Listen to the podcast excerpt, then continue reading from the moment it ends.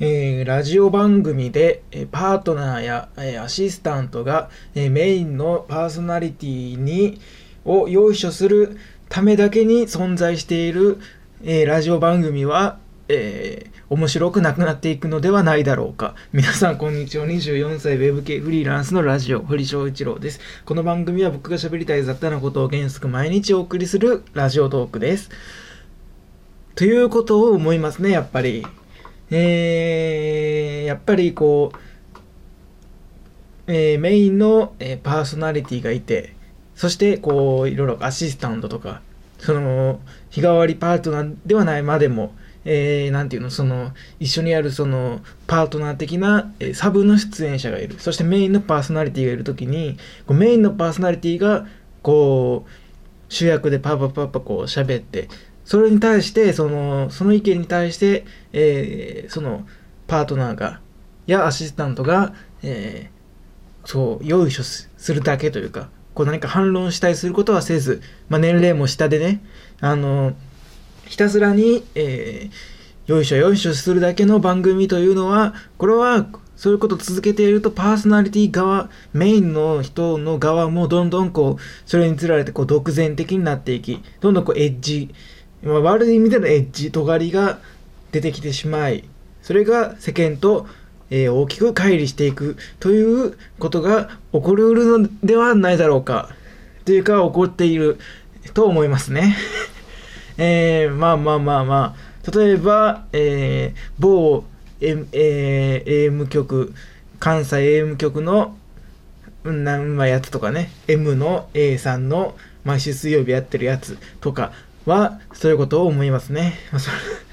そんなことはどうでもいいとして、そんなことどうでもいいんですけど、あの、あれですね、まあ、その番組を聞いてても、そんな別にぼかす必要もないけども、まあ、なんかね、なんかそう、あんま批判めいたことあんまり、ね、そう、パキパキ、テキパキと、ハキハキというのも、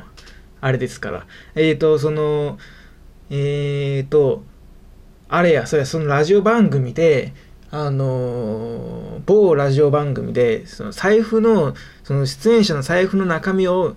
見ようみたいなまあそういう、まあよくありますわね。そういう企画をや、そういうことをまあちょっとやってて、で、こうみんなこう財布出してくるわけですわね。出演者の人たちが。出演者ってさっきからもう一回もちゃんと言えてない気がする。出、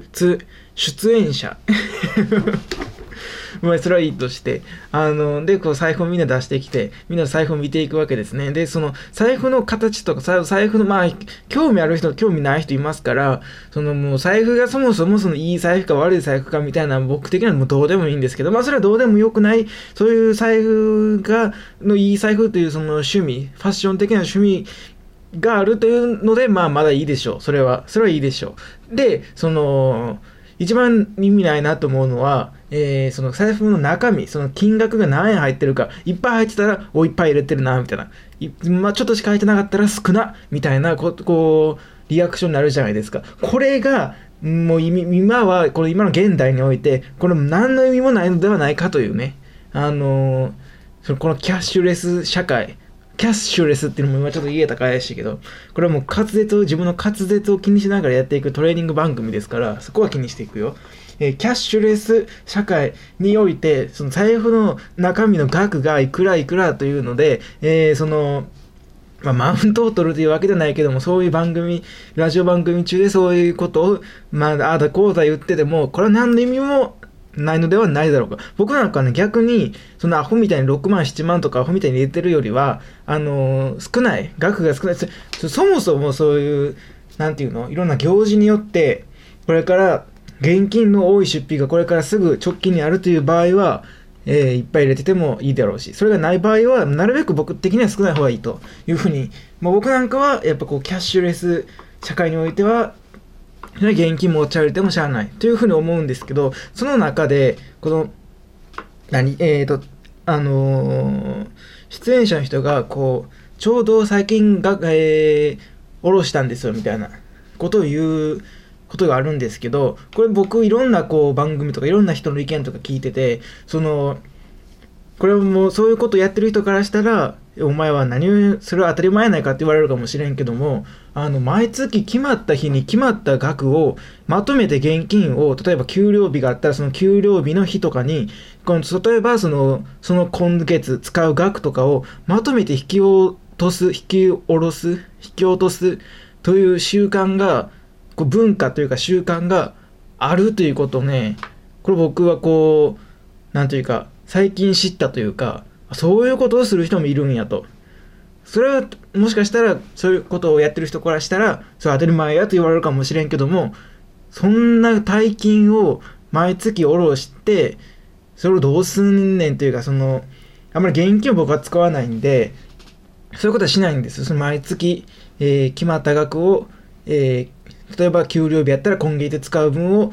えー、まとめて引き落とすみたいな。これは現金を主にメインで使うのであれば、これ賢い選択じゃないですか。だって、あの ATM を使うのには、あの手数料がいりますから、手数料をなるべく節約したいのであれば、その、毎月決まった額を毎月引き落とすというのは、これが一番賢い選択やと思うんですけど、逆にその現金を使わない場合は、これ引き落としても意味がないですから、現金を持ってても意味がない。どうせクレジットカードとか、えー、電子マネーとか、電子マネーとかで決済するにもかかわらず、えー、現金をそんな大金引き落とすというのはこれはしないわけですから、だから僕の場合はそういうことしない。えー、毎月まった額を引き落とさない。でもやっぱり現金をしか使えないっていう場合があるじゃないですか。えー、例えば、えー、僕なんかよく温泉とか行きますけど、あの日帰り温泉とかは、まあ、最近新しくできた施設ではなんかこうもうクレジットカードで支払える場所ありますけど、まあ、そうなかなかね地方の日帰り温泉とかでそういうことができるとこは少ないもしくは地方の売店とか、えー、あとはあのなんか入場料とか例えばお寺とかさあのー、なんか植物園的なところの入場料とかはクレジットカードで支払えないことも支払えないことも多いわけですからそういう時に現金を使うでもそれって毎月いくら使うとかで全く分かれへんからとりあえず現金その財布見て現金がもうゼロやなと。で近々温泉とかなんか植物園 植物園ってなんやねんって。植物園そんな頻度高くないですけど、まあ、そういうとこ現金しか使われへんとこうーん行くなみたいないうふうに思ったら、まあ、ちょっと3万ぐらいとりあえず下ろしてそれをちょっとずつ使っていく。でまあそれああなんかまたなくなってるな現金が。ほんならまたああ最近もうちょっとしたらなんか行くなみたいな。植物園とかまた行くなとかって思ったらまた3万ぐらい下ろすみたいなえー、使い方なんで、だから、えー、ATM の、えー、あれは、えー、手数料はかかってしまうんですけど、でも僕の場合は現金をそれ以外、その現金しか使えない場所以外では現金は僕は基本的には使わないので、いっぱい下ろしてもしゃあない。だって盗財布とか盗まれたら、たり、落としたりしたらこれめんどくさいことになるし、えー、ね、そもそもやっぱりこう、僕みたいなそんなお金持ちでもないですから、そんないっぱい下ろして、であの逆に銀行サイドが空というかその少なくなってしまったらこれあのカードの引き落としとか逆にこれできなくなるわけですからそっちの側にいっぱい入れておきたい。その現金としては持っていたくないというそういう感じですからその毎月その多く、えー、たくさん引き引き引き落とすっていうか、えー、ATM から下ろす下ろすか。引き落としっていうのはあれか。そのあれか。引き落とすクレジットカードの引き落としとかもね、ATM からは下ろすか、引き下ろす、引きがいらんのかな下ろすか。まあ何でもいいけど、その下ろすということはあんまりその、何？大金を下ろすってことはしないわけですね。なんでそういう文化、あ、そういう文化もあんねやと。現金を主に使う人からしたら、それは確かに、えー、毎月決まった額、だって現金しか使わないんであれば、毎月の支出とかはこう、あんなに大体わかるからね。だって食費がこう何万ぐらい使って、で、あれが何万で、あれが何万、全部現金で使うやるのであれ、やりくりするのであれば、確かにそれは、確かにその、毎月決まった額を、えー、引きを、えー、下ろす。決まった日に1回だけ下ろして、それでやりくりっていうのは賢い使い方ではある。ただ、現金を使わないものからすれば、その考えがないので、あ、そういう、あ、そういうおろそのまとめその今最近最近下ろしたんですよみたいな。あそういう確かに会話が確かに成り立つなというふうに思ったという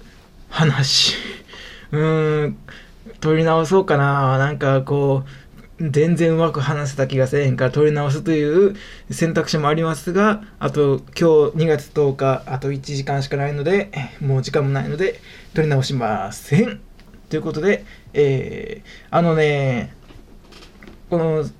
ラジオトークもしくはポッドキャストの最後にこう毎回明日はできるか分からへんなみたいな、えー、身内の不幸が迫ってて明日ができるか分からへんなみたいなこと言ってるんですけどあのねその明日できるか分からへんの最たるのが、えー、今夜が峠ですっていうのが実は金曜日、えー、なんで今日は日曜日なんでおとといやったおとついやったんですよ。でそれ峠ですってやったのがその峠やったんやけどもその先生が夜ごと夜頃に先生が来てその病院の先生が来て「休みません」と「今夜が、えー、今日は峠やと思ってたけども、えー、そう今夜が峠でも、えー、それはあれなんですけど、うん、なんとかこう、頑張っているんで、もうちょっと行きそうです。でも、その2、3日も続くということはないと思います、みたいな感じだったんですけど、これがもう2日経ってるという。2、3, 2 3日の3、明日、もしまだ、えー、なんていうの、その峠を越え、峠を越えるっていうか、その峠に達しなければ、えー、いつ峠になるんだという、た、まあ、多分ねうちのうちの身内で働いてるうちの身内で僕よりもっと、えー、ていうのそのその当人に、えー、浸透が近くて 周りくらいからいいわ、えー、まあ、祖母なんですけどね。祖母の、えー、その峠が近づいてるというあのその不幸が迫っているという感じで僕の父親が、えそのあるじゃないですか。仕事があってでも金曜日仕事あこれもう時間ないや。んじゃあまた次回。さよなら。えー、こんなんでいいの？